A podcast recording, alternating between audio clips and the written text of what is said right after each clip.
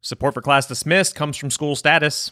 School Status helps educators at every level take control of student data for increased outcomes and meaningful stakeholder engagement. Find out more at schoolstatus.com. You are listening to Class Dismissed, episode 104, and I'm your host, Nick Ortego. This week, a once homeless teen in Memphis is now the class valedictorian, and we'll list some of the most creative ways students have ever been caught cheating. Stay with us.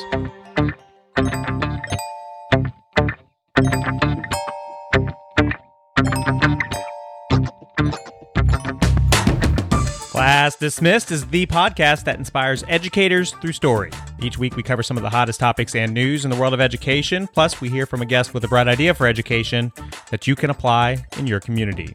This week, how to think like a data scientist when diving into your school's data. Hello, everybody. Nick Ortego here, and I'm joined by teacher extraordinaire, Lissa Pruitt. Lissa, how are you doing? I am good. Is that summer? Is the summer as great as you thought it would be?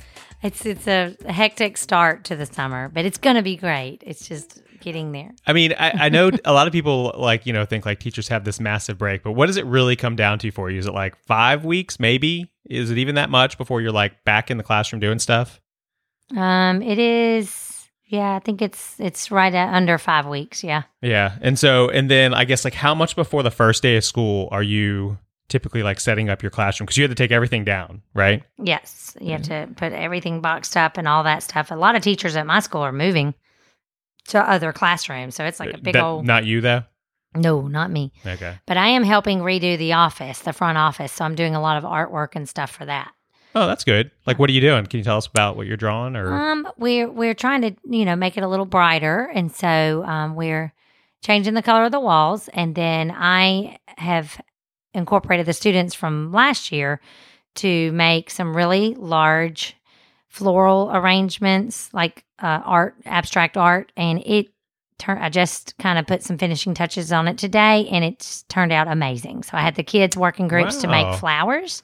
They could design their flower any way, and um, I kind of explained them the vision I had, and they just kind of took it and ran with it. And so we have a one really large, you know, four foot by four foot canvas that the second graders did, and then the same for the third grade, and they're lovely. They're so bright. that's really cool though. Yeah. That like they're they have a purpose with their art, yes, and it's being used in the school. yep.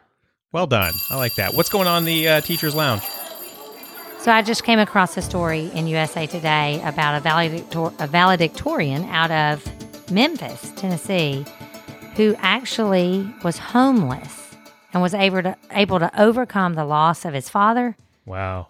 and uh, you know for a short time was homeless but was awarded scholarships above 3 million dollars Wow. and also valedictorian of his school. He's um his So- name is Tupac Mosley, and he just has a great story. And it just came across. I came across it, and I think it's just great. He's he's wanting to major in engineering, and his mission is to come back to Memphis and to teach coding to students. Wow. Um, from lower backgrounds, he I mean he said they struggled anyway as of as to make ends meet always, right. but he was always very serious in academics and always had a wonderful support group in his school with teachers and administrators that always reached out to help him and he always appreciated that and he lost his father um, after his sophomore year um, and so he said things just became harder and harder financially for So his oh, okay, so they were like together. Like losing his father is why they were having financial. they issues. struggled right they struggled after Wow. that and so then the school and administrators and everyone kind of tried their best to step in and help as much as they could but in february they actually lost their home. Um, and so he, he's been homeless since february and then here he is in may at graduation and they announced that he was the winner of this all kinds of awards but that you know he was announced that he was the you know, valedictorian. You know, Yeah. some schools you now you never know down to the end who's who's going to be the valedictorian or the salutatorian. Right. And so you said in February of like of this past year they lost their home. Mm-hmm. Wow. Okay. So I mean, I guess that was probably around the time he was applying for schools. Oh, sure, yeah. So- well, and even and even with the the race for valedictorian and salutatorian that comes right up to the end. Right. And so just to think that, you know, he was able to maintain his composure with all these, you know, outlying issues uh, and, and even still maintain to get all like i mean if he got $3 million in scholarships offered to him that means that he applied to multiple schools they all wanted him but Right. that takes a lot of effort i mean this isn't just like filling out an application It's like a lot. right i mean to be able to prove that you're this this great student you they're asking for a lot of information about you so um, wow kudos, Right. kudos to him Yep, and Tennessee State University is the the lucky school that got him. And he says that you know he feels like after what he's been through, that um, anything, anytime he's faced with a hardship, he will pull from just how hard this time was and how everything was coming all at once, and that if he can get through that, he can get through anything. Wow, that's really a great story. I was um perusing the uh, interwebs the other day, and um, I always like BuzzFeed because it's like you know quick quick reading. But they they do these quick, quick listicles, I call them, and um, they have one about like the most creative cheating that's ever taken place, but like where the teachers actually they end up eventually catching them, but they had to give kudos to the student for the creativity. And I'll, I'll give you an example. First one in one of the college courses, a student was apparently not allowed to use a calculator beyond a TI 84. Mhm. So he actually took apart the calculator, the guts, OMG. and then put the guts from the TI 89 into the TI 84. And this person says he never got caught in this case. wow. So kudos, that's pretty clever. Uh, another one is um, using M and M's. One person pulled out a giant bag of M and M's and ate a specific color corresponding to A, B, C, and D, and it was like a two-student duo. Oh my goodness. And um, they only got caught when another student actually like ratted them out. But like that's pretty clever. yeah. Like, all right, if I eat a red, you And know, the answer it's is- A. Like, yeah. and I think I think you could probably follow along pretty easily with that one. So I remember we did a story once on cheating. Where it was you- early on. Somebody told us about somebody having a lanyard or something that they had made the study guide. They they had said that the study guide was going to be very similar to the test, so they made this lanyard with beads, and that was the test. yeah, yeah. That that is clever. You've got we've got one here where somebody took a um they broke the screen and keyboard on their calculator and then hid the cell phone inside the calculator. And it couldn't be seen from the teacher's position. I, I find that one a little hard to like believe. Like that seems, I don't know how you can like fit that in there, but who knows? I mean, what is it that they're afraid? What it wouldn't show them like fractions or something? Just learn fractions. yeah, I mean, well, with a with a phone, you can do anything. You could like, you know, I guess make- Google. yeah. yeah, Google a full note or you know anything that you can kind of like put in there.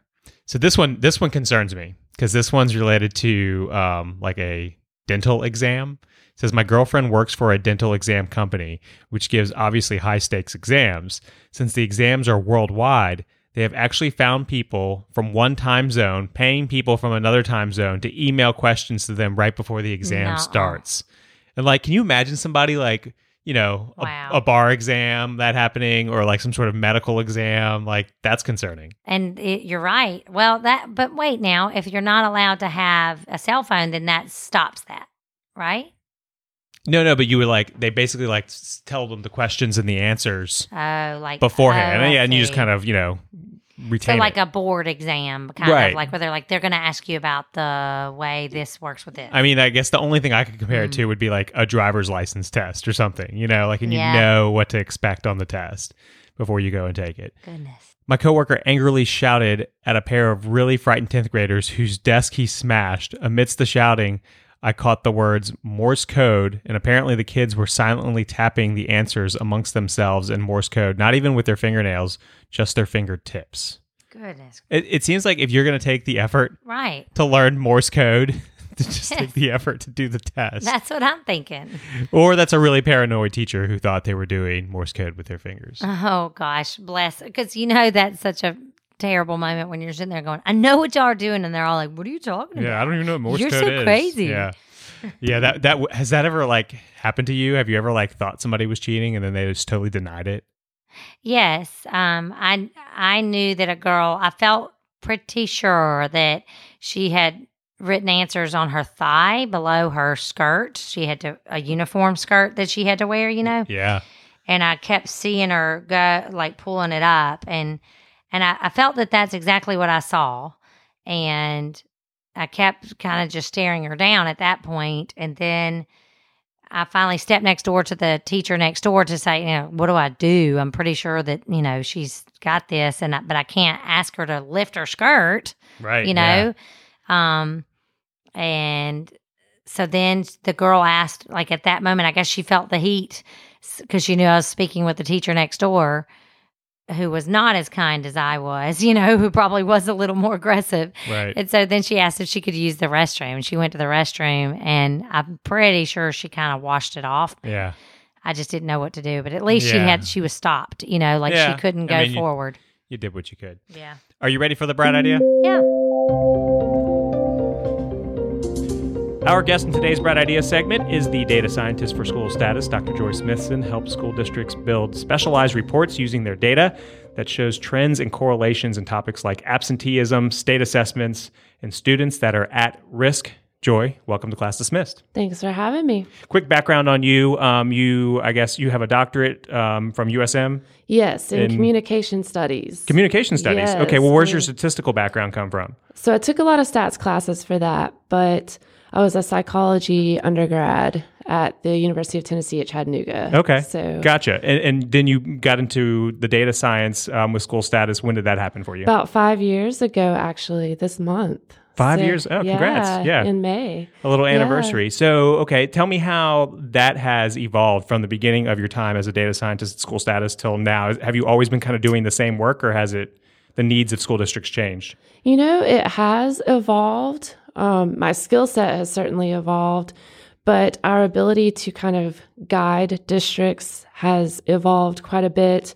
And we've just, school status as a company has evolved. You know, we now incorporate a communication component that Right. we never had before. So, um, you know, that adds new legs. Do you, I mean, do you look at data in terms of communication, or are you mainly focused on like absenteeism and assessments? So, up to now, it's been primarily assessments, benchmark assessments, state assessments, accountability, risk, that kind of thing. And we're moving more now into trying to demonstrate the impact that communication has on on student outcomes. So that's new, you know, we're we've collecting that data, we've got that data, we're working with districts now to investigate those questions. So The um, data itself that you're looking at, like wh- what's a district calling and, and asking of you? Right now, well, with end of year stuff, we get a lot of questions about accountability, testing. You know, districts want to know, for example, they've got a lot of benchmark assessments that they'll take three times throughout the year. How does that predict whether or not a student's going to do well or not on the state assessment? So if you're paying, a district's paying for a benchmark, they want to know that it's actually indicating how that student is actually going to perform at the end of the year.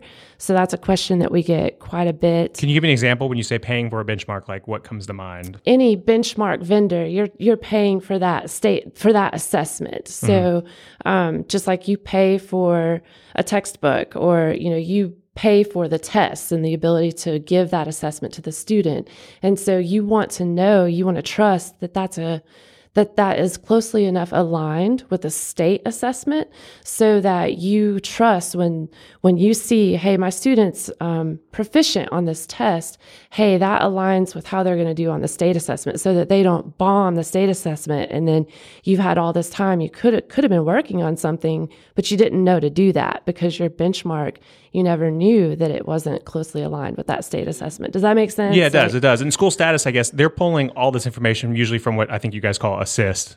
Um, like a, and and then you you have charts and graphs in there, but when someone's tapping on you, it's like a deep dive, right? Yeah. So, like the SIS, usually, I don't want to speak for all of them, but a lot of student information systems, that's what a SIS is. But it's got what we call core data, your attendance, your discipline, your grades. Um, so, then you'll have a benchmark vendor who does like those those three three times a year tests that's in a completely different Spot. warehouse Yeah. of data. Yeah. So we then will pull from the SIS and get that core data, and then we'll marry that with the benchmark data.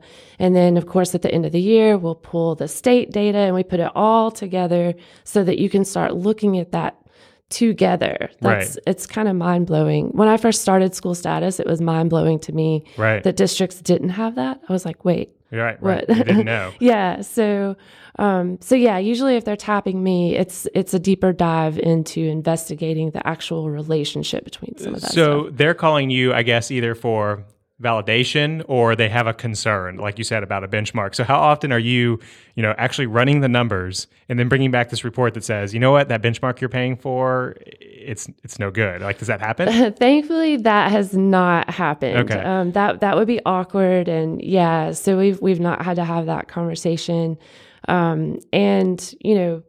Those vendors, it behooves them to test that as well, and most of them are. Right. So, um, but yeah, no, that that's not happened yet. Okay, that's good. That's good. All right, so let's talk about absenteeism a little bit. So I imagine sometimes districts want to know, like, you know, what is absenteeism like in my school, and, and maybe there's stuff about absenteeism that you see that the average person doesn't. One thing that I notice, and I think this is part of working in Mississippi primarily, but um, you know the ADA is a big thing, average daily attendance, and Right. you know schools get funding based on that, and that's that makes sense. However, if you're looking at student risk, ADA is kind of that's that's different. Um, if you're looking at student risk, like chronic absenteeism is where you want to look, and those kids that are just chronically absent, if they've missed ten percent of school, that's a chronically absent kid, and you've you just got to get on the ball with that. And ADA can often overlook that. It'll uh, it'll kind of Right. mask. It gets the overall kind of number of everybody, and, it's, and it's attached to funding. But this could be like a kid that's off the, the rails, I guess. Yes. And if you, you know, it's like anything that we humans do, we kind of get into patterns and routines. So if a negative pattern gets established early on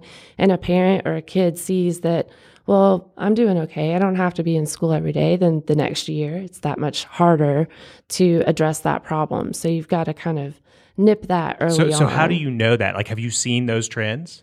There's a uh, Robert Balfanz. I, I hope I'm saying his name correctly. Bob Balfanz. He does a lot of research out of Johns Hopkins University, Mm-hmm. and he, he just has. He's like the expert on chronic absenteeism, and there's just tons of evidence that you should be tracking that and intervening immediately. Right. So a kindergartner that missed ten percent of school, like it, the prediction is by the time they're in third, fourth grade, it could be out of control. Yeah, they might not be reading on grade level. Then, you know, you've got the third grade reading gate. A lot of states say you can't move on if you're not a proficient reader. So, I mean, Right. if you're not in school learning, you're you've got to at least have the opportunity to be there and learn and have your teachers be able to instruct you and guide you through that. So, 10% is just, you know, you miss 10 days of school and here you are in the first term and that's just a lot of content you've missed. So, so a district calls you up and you know says, "I want to look at chronic absenteeism for for my district." I mean, so what what happens next? So, well, like with school status, you can track that data, you know, over time. So every day you're looking and watching that student, a red flag goes up. Hey, they're, um, they've already missed 5%. So it's something, instead of being reactive and looking in the background, you want to be on top of that, have these pre-populated reports like school status has. Right. Don't want to plug us too much, but I mean, that's, you want So you're basically just kind of show them the report, like those are already built in there. Yes, we have at at risk platforms, and some of them, um, you know, you can adapt them to to your needs. If it's you know over three infractions, um, Right. if you've got a certain um, number of absences, or if you've um, your benchmark falls below a certain level, then you're alerted like, hey, this the student's on the list. I- in terms of an at-risk student, what are you looking at besides absenteeism? So you're looking at things like um, the feeder school that they came to. Are more kids who are dropping out coming from one particular junior high, for example? Um, a lot of times, so when we say that we're like diving deeper into the data, we might look at is there a particular um, amount or type of infraction happening? So working with districts a lot to to unif- like get their data in a uniform format. So if you've got, say, you're tracking discipline and you've got 10 different codes to indicate that the kid had a fight. Right. Well, now it's you've got fight or you might have FT, all these different ways to categorize it. And then if it's not uniform, you miss this important data and you're not able to aggregate it. So, um, coaching some of that type of thing, like, hey, get your junior high and your elementary school and your high school all on the same page and how they um, categorize this information and what they track and what is important to you. Um, does that answer? Yeah, no, it does absolutely. And it, earlier you said something along the lines of like reactive, I think, or, or proactive, and, and I want to talk about that in terms of using data, like reactive and proactive. Like what it, what data should districts be using that can be used in a proactive way? Well, all your data can be used proactively, but uh, what I would say to that is don't just sometimes you'll have someone call in and be like, "Well, I was just thinking the other day, wouldn't it be neat to look at this these relationships between these variables?"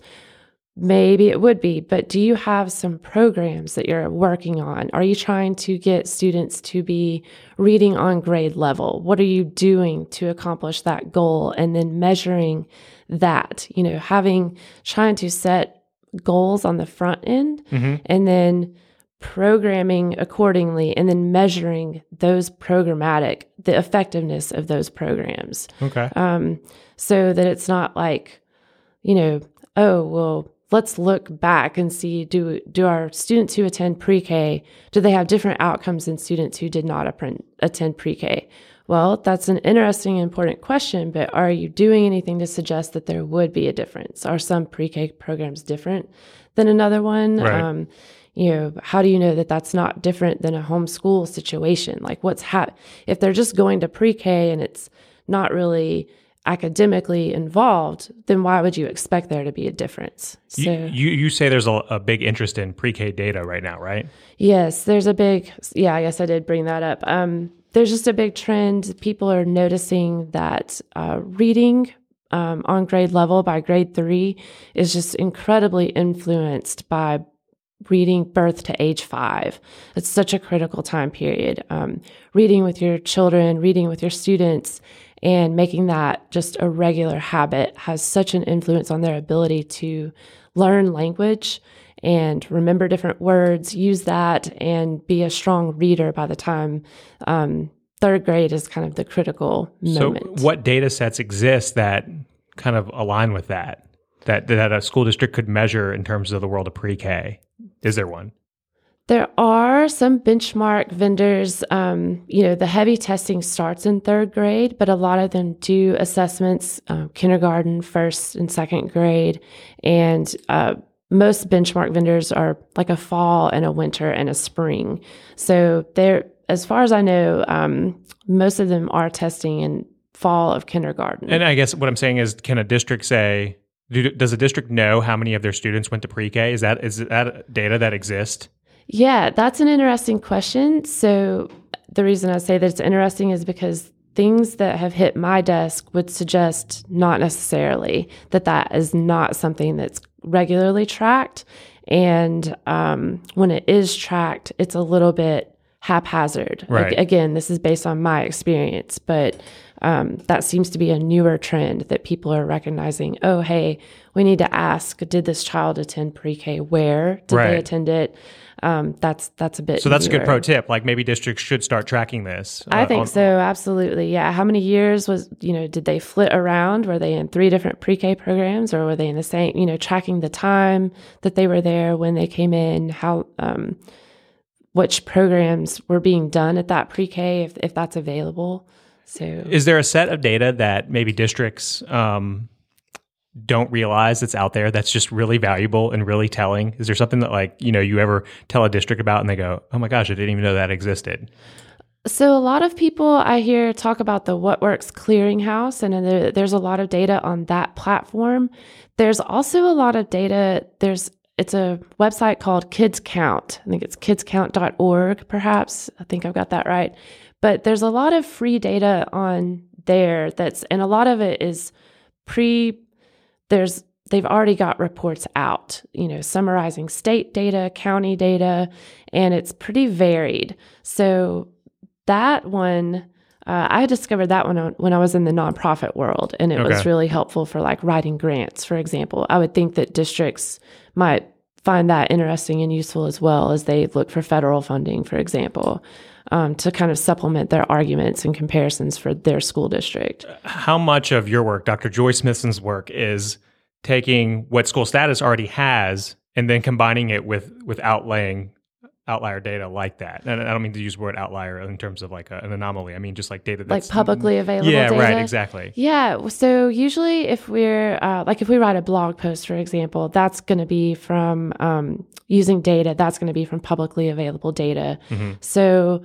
Um, yeah, but in terms of what we do for districts, usually only when they're asking for like a gap analysis or they're trying to predict what their enrollment will be in coming years, we might rely on census data for something like that. But I would say that's like 5% of what I do, um, drawing in anything like that. It's usually just the district's data. Would, would the average person be surprised by the amount of data a district is using or are they not using enough? And I guess I'm kind of trying to give your give clients a score, and, and, I don't mean to make it clients, but just like districts that you work with, are, are they are they getting an A in using their data? Are they a C? Like how how are they doing?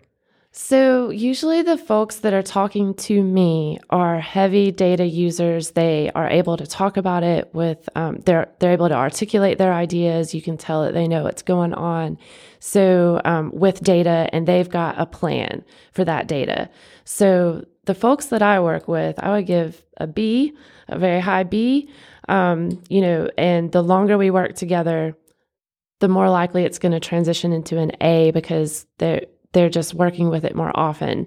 Um, and again, kind of those things we talked about earlier, like um, categorizing and coding, trying to give yourself the opportunity to set yourself up for success. Do you think districts in general, though, are are taking advantage of all the data that's out there? I think that they're collecting a lot more data than people realize, and that there is just this sea. There's so much of it, um, and that it can be difficult to digest. But I think that on the whole the districts that we're working with at school status, yeah, they're I would say a C or a B.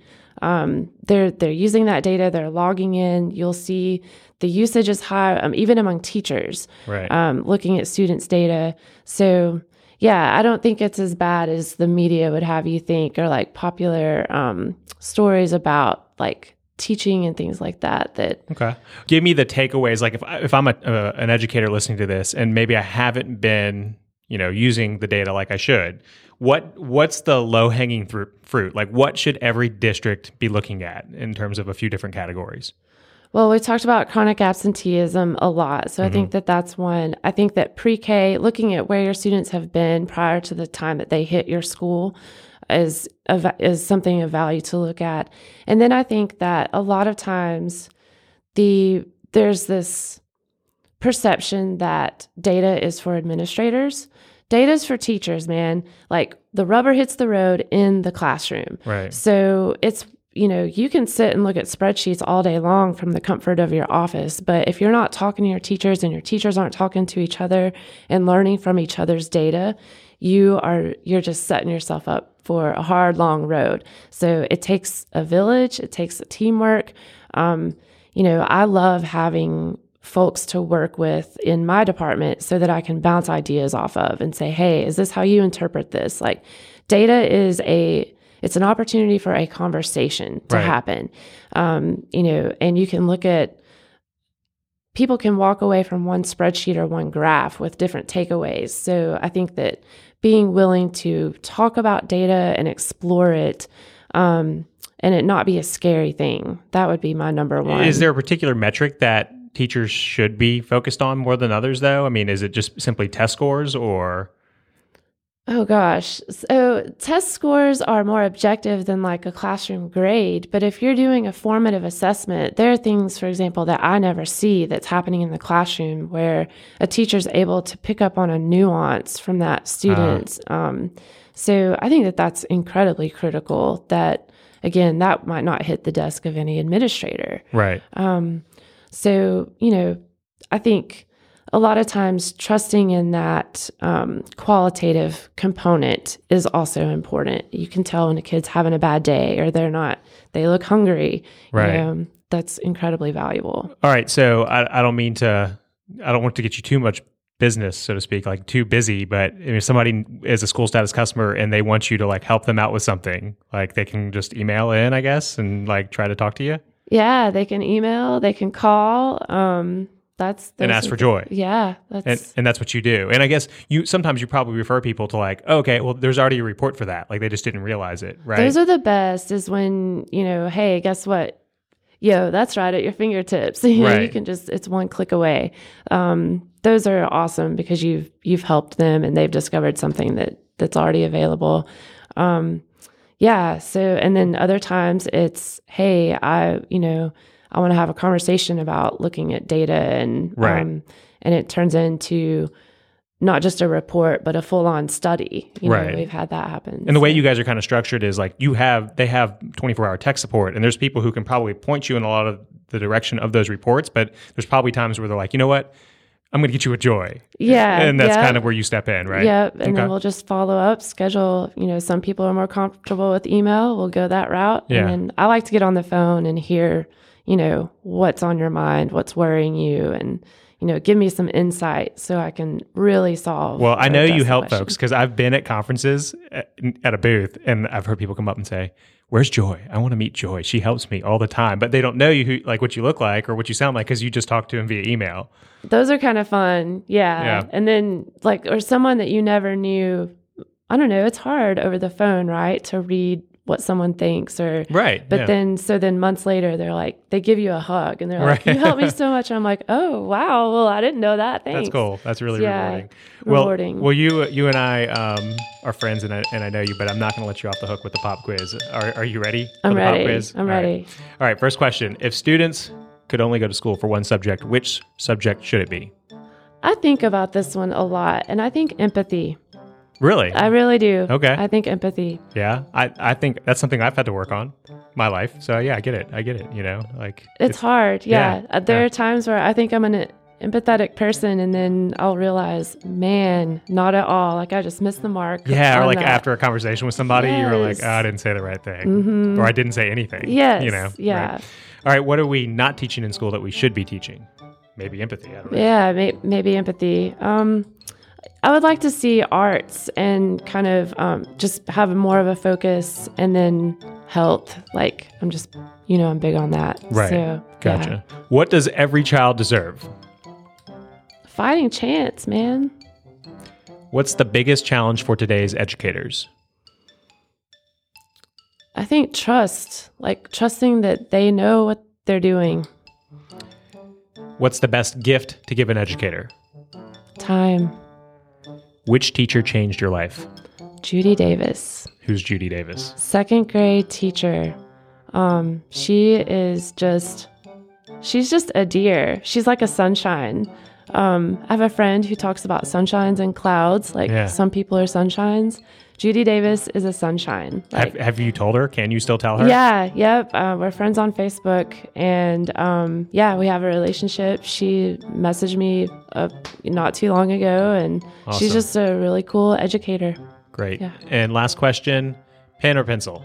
Pen, yo, not just any pen, but the pilot, precise. I'm V5. surprised. I figured you being in statistics and like writing stuff down, you need to erase. No? Confidence, man. All right. Put it down permanently. All right.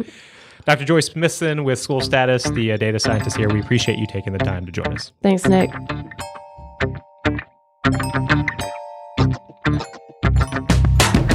That's going to do it for this episode of Class Dismissed. We want to hear from you, so if you want to send us an idea or comment, remember you can always email us at info at classdismissedpodcast.com. We're here to support educators, but we need your support as well. So if you like what you heard today, please be sure and hit that subscribe button, and we'd also love it if you'd leave us a five-star review. Don't forget you can connect with us on Facebook at facebook.com slash classdismissedpodcast or on Twitter. Just search for us by typing in Class Dismiss. On behalf of Russ with SchoolStatus and Lissa representing all the teachers out there, I'm Nick And I'll talk with you next week. Class dismissed.